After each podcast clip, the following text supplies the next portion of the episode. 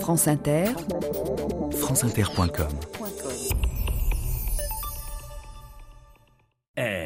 Si je tenais à remplacer au pied levé mon ami Patrice Gélinet pour annoncer cette émission consacrée à la caricature politique, c'est parce que, d'une part, je suis beaucoup moins occupé que lui, et surtout que je dois beaucoup personnellement à la caricature.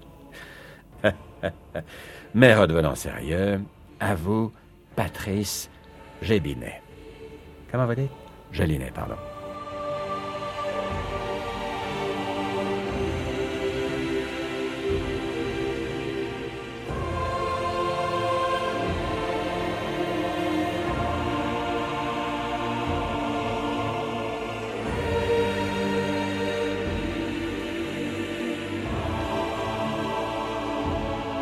« 2000 ans d'histoire ».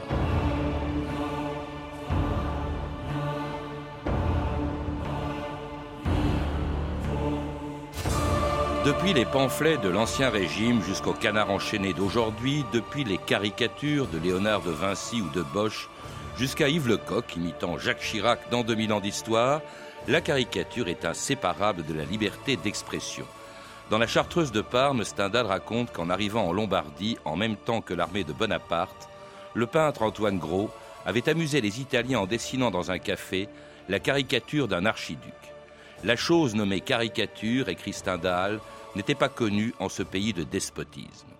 La censure en effet était là pour interdire les caricatures quand elles se moquaient du pouvoir politique ou de la religion, comme elle aurait aimé pouvoir encore le faire l'an dernier, quand quelques journaux ont publié des caricatures de Mahomet. France Inter, Alain Passerelle, le 2 février 2006. France Inter. Y a-t-il des limites à la caricature ? C'est tout simplement aujourd'hui un sujet d'actualité brûlante qui continue à susciter de multiples réactions. Condamnation également des autorités religieuses musulmanes, évidemment, mais aussi des autres confessions. Ainsi, en France, le grand rabbin de France, Joseph Sitruk, affirme partager la colère des musulmans, même indignation de la part de Mgr Barbarin, archevêque de Lyon. J'aimerais pas qu'on fasse ça avec le visage de Jésus. Et quand les musulmans sont attaqués, je dis, ben non, pourquoi est-ce qu'on respecterait pas aussi leur foi à eux ? Et puis, il y a quelques minutes sur LCI, la réaction de Nicolas Sarkozy, ministre de l'Intérieur, mais aussi ministre des Cultes. Nous sommes une république laïque et démocratique. Lorsque la caricature va au-delà du raisonnable, ce sont les tribunaux qui en jugent, pas les autorités religieuses et pas les gouvernements de pays musulmans. La caricature, c'est par définition l'excès. Eh bien, je préfère cet excès à celui de la censure. Annie Duprat et Laurent Baridon, bonjour. Bonjour.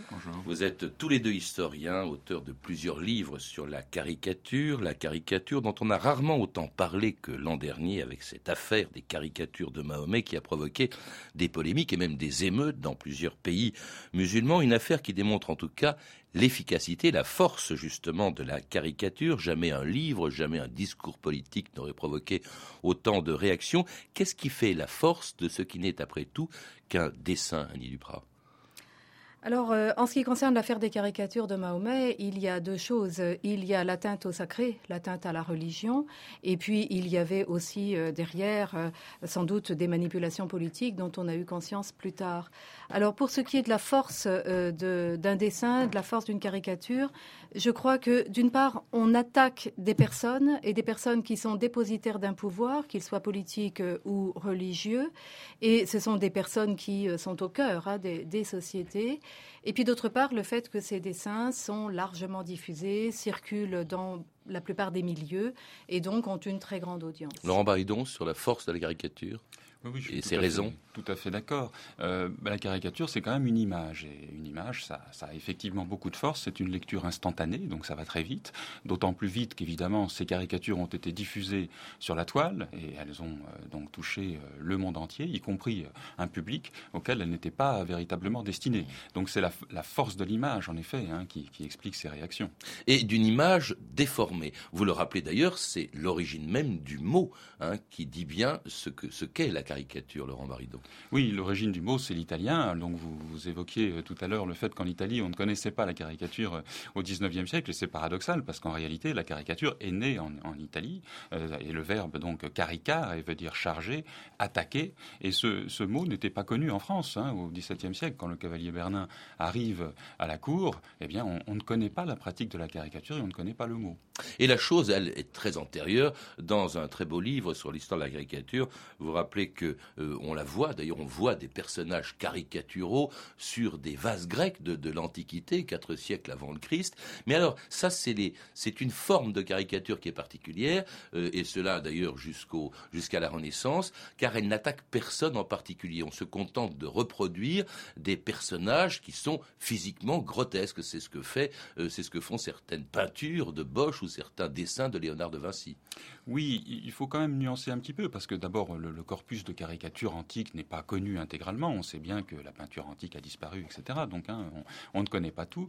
On suppose, en effet, qu'il n'y a pas de personnages célèbres qui ont été caricaturés. Mais c'est vrai que, dans l'ensemble, toutes ces représentations appartiennent au grotesque, au burlesque.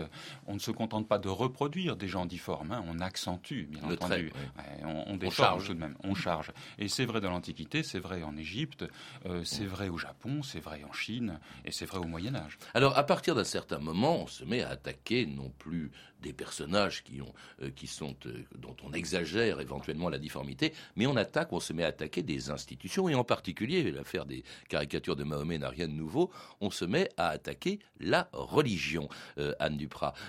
Par exemple, Luther avait écrit un pamphlet qu'il avait demandé à Cranach d'illustrer en montrant le pape en âne.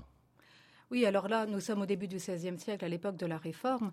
Donc, à la fois, la caricature va attaquer la religion et la religion catholique à travers l'usage des images aussi, parce que les luthériens et encore plus après les calvinistes contestent l'utilisation des images dans la religion. Et le personnage du pape, dont la magnificence avait choqué considérablement les contemporains. Donc, que le pape soit représenté en âne, c'est évidemment une sorte de pape générique. On ne peut pas, lui, reconnaître ses traits de visage. Et on est là parfaitement dans le cadre du bestiaire, qui est une grande tradition médiévale, car on n'a pas évoqué encore une forme de caricature qui est, si je tire un petit peu le sens du mot, qui est la caricature par la sculpture, en particulier dans les églises romanes. On en voit énormément. Donc, on est au début du XVIe siècle, dans cette période-là, et que le pape soit transformé en âne allait très très bien dans l'époque luthérienne. Quand on caricature, on transforme souvent les gens que l'on caricature, les institutions, en animaux, pour la simple raison, c'est qu'on ne sait pas à quoi ils ressemblent. Aujourd'hui, évidemment, grâce à la télévision, grâce à la photo, eh bien, on peut caricaturer Jacques Chirac en montrant son visage sous une forme d'une marionnette ou dans un dessin satirique. À l'époque, personne ou très peu de gens savaient quel était le visage du pape ou d'un prince ou d'un roi.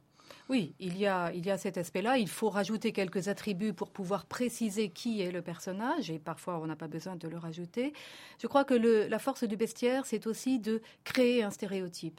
Et certains personnages, alors je pense particulièrement à Louis XVI, roi de France, tout le monde connaissait le visage de Louis XVI. Oui, à cause des pièces, grâce aux pièces. Oui.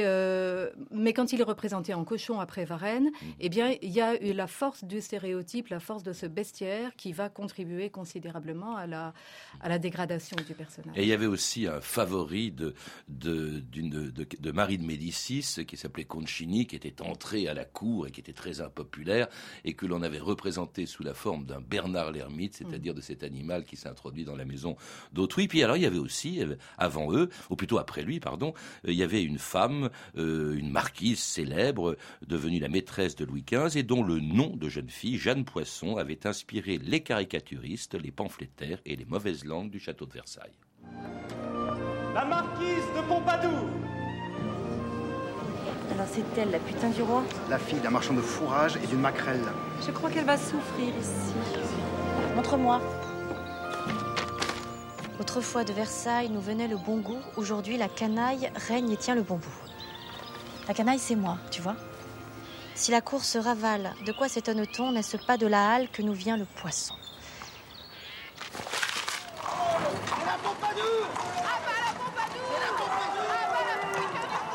Que me reproche-t-il ? Les Parisiens vous accusent de les avoir abandonnés pour vivre dans le luxe de cette cour qu'ils détestent. Je vais leur parler. Surtout pas, madame. Il en va de votre vie. Vite, cocher ! Si vous vous contentiez, madame, de rendre le roi fou de vous, l'amour étant l'affaire des femmes, nous n'en aurions aucun pour vous. Comprenez-vous ?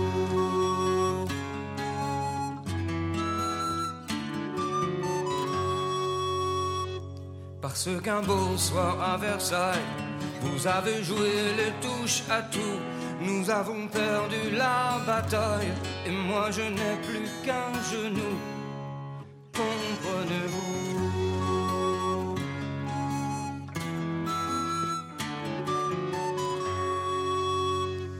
Du sang de mes chers camarades, un ruisseau rougit tout à coup. Aucun poisson ne fut malade, car les poissons avalent tout. Comprenez-vous? Mais quand nous n'aurons plus de larmes, quand nous serons à bout de tout, nous saurons bien à qui, madame, il nous faudra tordre le cou. Comprenez-vous?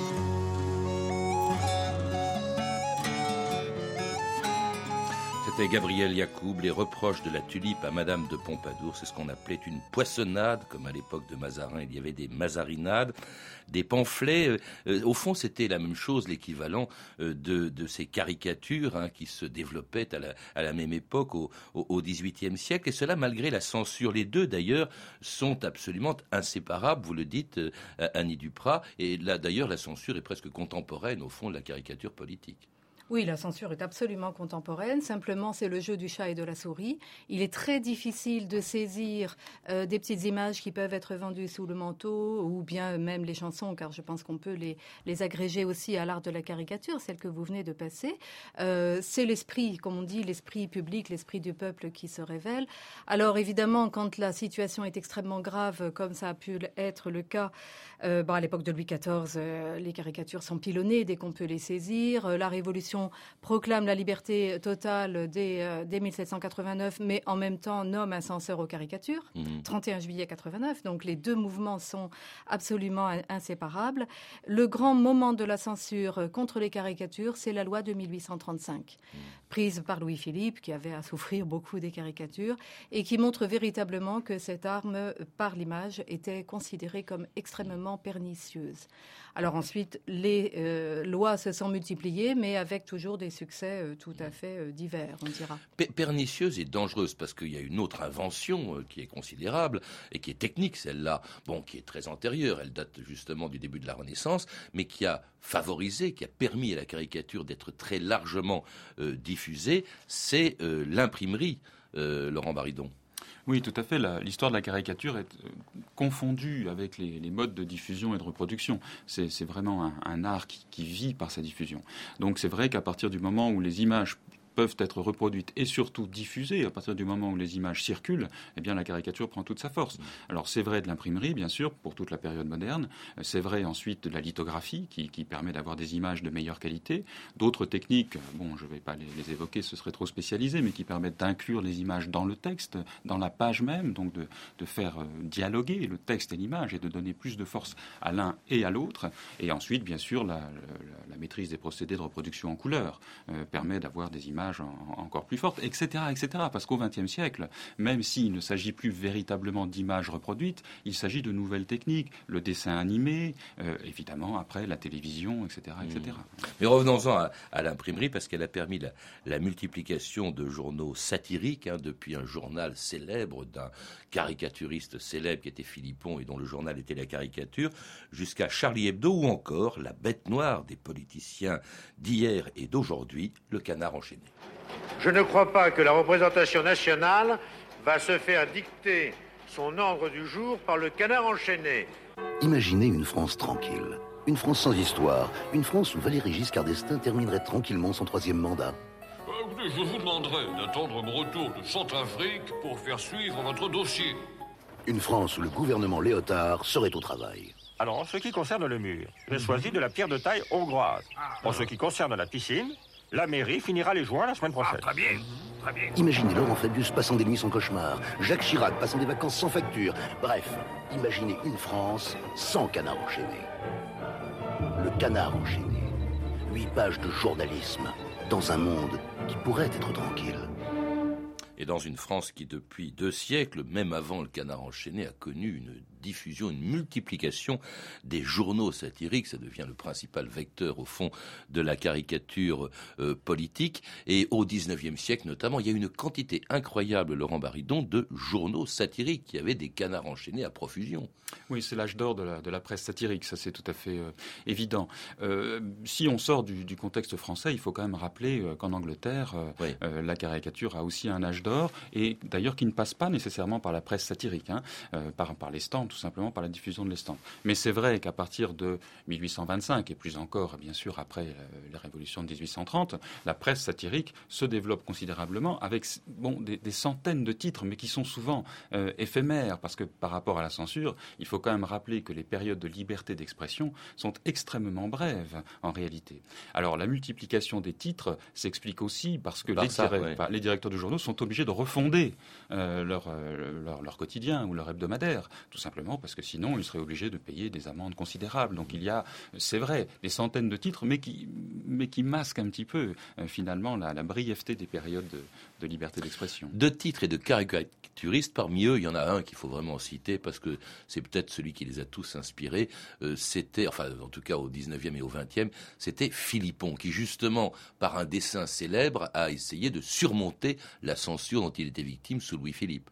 Oui, c'est la fameuse poire de Philippon, puisque la représentation de la figure du roi était interdite, ou du moins impossible.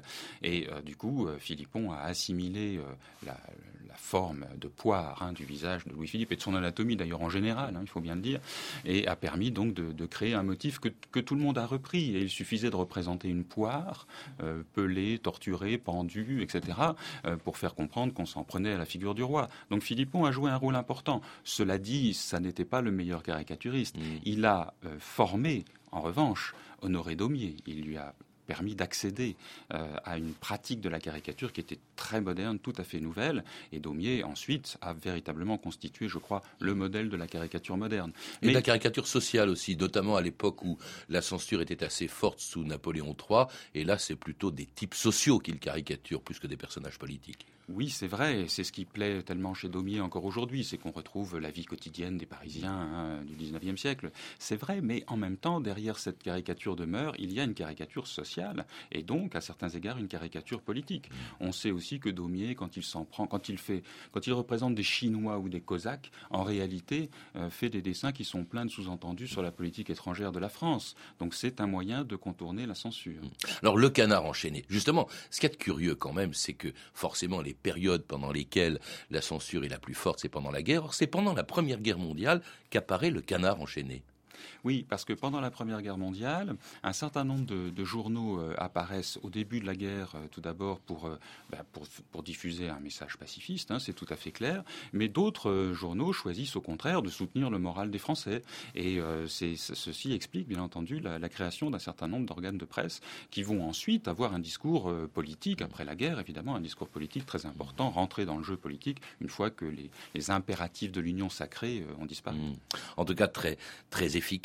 Elle se poursuit bien sûr après la Première Guerre mondiale, la caricature pour le meilleur et pour le pire. Car si aujourd'hui la caricature politique fait l'unanimité, même si elle fait rire, même ceux parfois qui en sont la cible, eh bien elle n'a pas toujours fait rire, notamment quand certains caricaturistes ont mis leur dessin au service de la pire des causes, pendant l'affaire Dreyfus par exemple, ou pendant l'occupation, quand des caricaturistes illustraient une exposition sinistre, le Juif et la France. Il y a quelque chose d'extrêmement saisissant dès l'arrivée, d'extrêmement visuel, et je dois dire que c'est l'impression d'ensemble que nous éprouvons en visitant cette exposition. C'est le but que doit atteindre toute exposition, c'est de frapper par l'image, de frapper d'une façon directe. Mon cher ami, qu'est-ce que cette grande statue de plâtre que je vois au fond ? Eh bien, cette statue de plâtre a pour but tout d'abord de montrer les caractéristiques ariennes. Cette femme avec un enfant, c'est l'arienne, n'est-ce pas ? Oui, c'est l'arienne. La mère. Ça. La mère avec son enfant. Et puis au-dessous, voyez-vous, on voit le juif dominant le monde et essayant de dominer l'arien. C'est ça, ce juif qui est à ses pieds, avec le nez et la barbiche, et en serrant dans ses mains un globe qui est sans doute le globe humain, le globe terrestre. Oui, tout simplement. Parfait.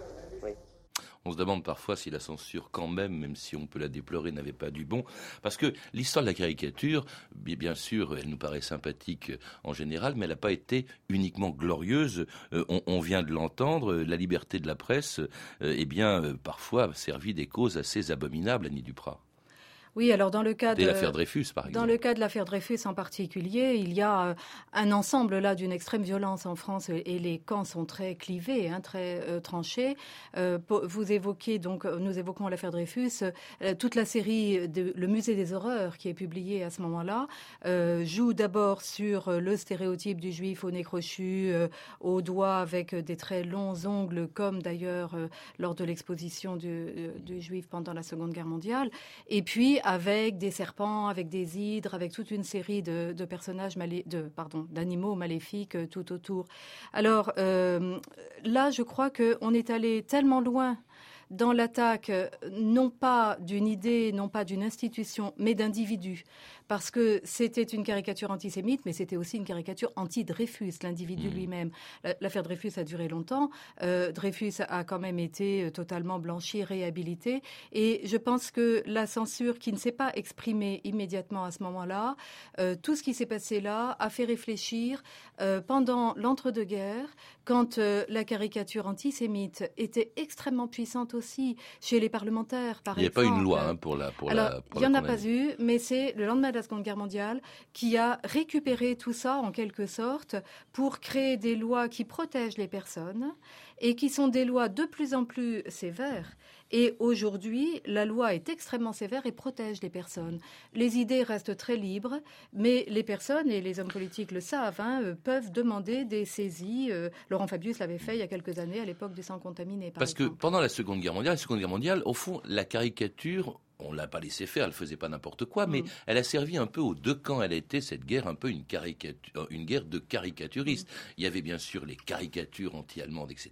Puis il y avait les caricatures sous le régime de Vichy, avec un certain Ralph Soupault qui dessinait des dessins d'ailleurs qui étaient pas mauvais dans la forme, mais qui était abominable dans le contenu, dans le cri du peuple, dans le journal « Je suis partout ». Alors tout ça, évidemment, laissait un très mauvais souvenir de la caricature, jusqu'à ce que reviennent les beaux jours avec la Libération et le personnage sans doute le plus caricaturé de la fin du XXe siècle. Juin 1940, un homme seul se dresse et dit non. Cet homme, c'est le général de Gaulle. La France a perdu une bataille, mais elle n'a pas perdu la guerre. Une certaine idée de la France venait de naître. Une idée qui va devenir le gaullisme. Une France indépendante, maître de son destin. 1958, naissance de la Ve République. Fin des clans et des factions qui sclérosent la politique française. Le gaullisme s'affirme comme une vision. Mai 68, ébranlé, chahuté au bord de la rupture, le gaullisme se relève. J'ai décidé aujourd'hui de dissoudre l'Assemblée convoquer des élections législatives anticipées. Plébiscité, le gaullisme reste la valeur de base dans l'esprit français. 1970, le général disparaît, mais le gaullisme survivra à De Gaulle. Qu'un homme se lève et va l'incarner. Oh putain! Oh là là! Alors, un autre homme se lève pour incarner cette idée de la France qu'est le gaullisme. Puis un autre, puis un autre, puis plein d'autres. Le gaullisme, la grande aventure d'hier au service du rire d'aujourd'hui. Le gaullisme, ça a été aussi l'âge d'or de la caricature, Annie Duprat. Oui, parce que le personnage de De Gaulle, qui, je crois savoir, s'amusait en fait de ses caricatures, avait déjà un physique extraordinaire. C'est quelqu'un de très grand, donc on peut représenter simplement deux jambes en habit militaire sans aller au-delà. Tout le monde a compris qu'il s'agit de De Gaulle, donc on n'est pas obligé de chercher d'attributs ni de bestiaire. Par ailleurs, il a un nez très long et donc quand on représente la France, c'est la Bretagne qui représente le nez de De Gaulle et c'est assez facile pour les dessinateurs de parler de De Gaulle ainsi.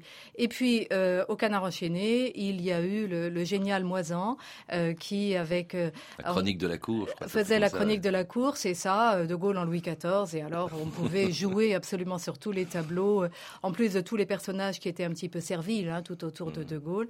Donc, c'est véritablement quelqu'un d'extraordinaire. Il paraît qu'il prenait pas ça mal, d'ailleurs, qu'il trouvait ça plutôt oui, assez amusant. D'ailleurs, certains hommes politiques, à l'origine, n'aimaient pas trop se voir caricaturés. Maintenant, ça les gêne presque. Ça fait partie de leur standing, au fond, ne pas être caricaturé. dénaturer, ça veut dire ne pas exister. C'est vrai par exemple pour les Guignols. Alors justement avec les Guignols, avec la télé en général, apparaissent des nouvelles formes de caricature, les marionnettes, que ce soit du bébé de show ou des Guignols. C'est encore de la caricature, Laurent Baridon? Oui, bien sûr, c'est de la caricature, parce que la caricature a toujours lié finalement l'image et le texte. Et on voit aussi des chansonnettes, des ritournelles accompagner la production des placards qui sont distribués ou affichés dans les rues.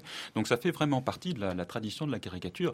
Mais c'est vrai, encore une fois, que la télévision confère une force par la diffusion. Et c'est tout à fait clair que nous sommes dans un autre âge de la caricature, que l'on trouve peut-être aujourd'hui, surtout d'ailleurs sur Internet, par le biais de petits films qui exploitent toutes les ressources de la vidéo numérique pour déformer les visages, pour faire des trucages parfaitement malhonnêtes, mais très amusants, évidemment. Et auxquels plus personne n'ose toucher. Ce sont des institutions maintenant, ces caricatures, quelle qu'en soit la forme, Annie Duprat. Oui, je crois que c'est aussi très difficile d'aller contre, parce que c'est vous apparaissez comme un censeur, et donc c'est pas possible. Il y a vraiment une véritable liberté d'expression quand même, on peut le dire en France, juste avec la limite quand même de la personne, de la protection de la figure de l'individu. Laurent Baridon ? Oui, c'est vrai, liberté totale, mais autocensure aussi, parce que si l'on n'ose plus interdire, on peut en revanche contrôler les médias. Et il peut arriver en effet que des caricaturistes choisissent de ne pas être trop violents, soit parce que ça correspond à leur idée du dessin éditorial, soit parce qu'ils feraient avoir des ennuis à leur journal. On en revient aux caricatures de Mahomet, où certains ont fait de l'autocensure, certainement. En tout cas, merci de nous avoir rappelé aussi brièvement une si longue histoire, celle de la caricature que l'on retrouve dans vos livres. Annie Duprat, je rappelle que vous êtes l'auteur de plusieurs livres donc sur l'histoire de la caricature politique. L'histoire de France par la caricature, publiée chez Larousse, Images et Histoire, édité chez Belin, et puis Les Rois de papier, la caricature d'Henri III à Louis XVI, également publié chez Belin.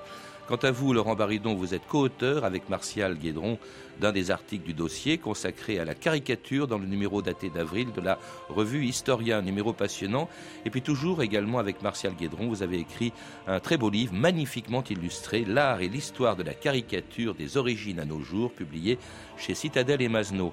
À lire aussi À la charge, la caricature en France de 1789 à 2000 de Bertrand Tillier, publié aux éditions de l'Amateur. Et enfin, la très belle réédition à la Martinière de Bible Express, une Bible parodique écrite à la fin du 19e siècle avec des dessins de Jules de Paquis, Albert Humbert ou encore Christophe. Vous avez pu entendre un extrait du téléfilm de Robin Davis, Jeanne Poisson, Marquise de Pompadour, récemment diffusé sur France 2 et disponible en DVD aux éditions France 2, et deux extraits de L'année des Guignols 1997-1998, disponible en VHS aux éditions Canal+. Et puis pour finir, un grand merci enfin à Yves Lecoq, grâce auquel Jacques Chirac a pu lancer l'émission d'aujourd'hui.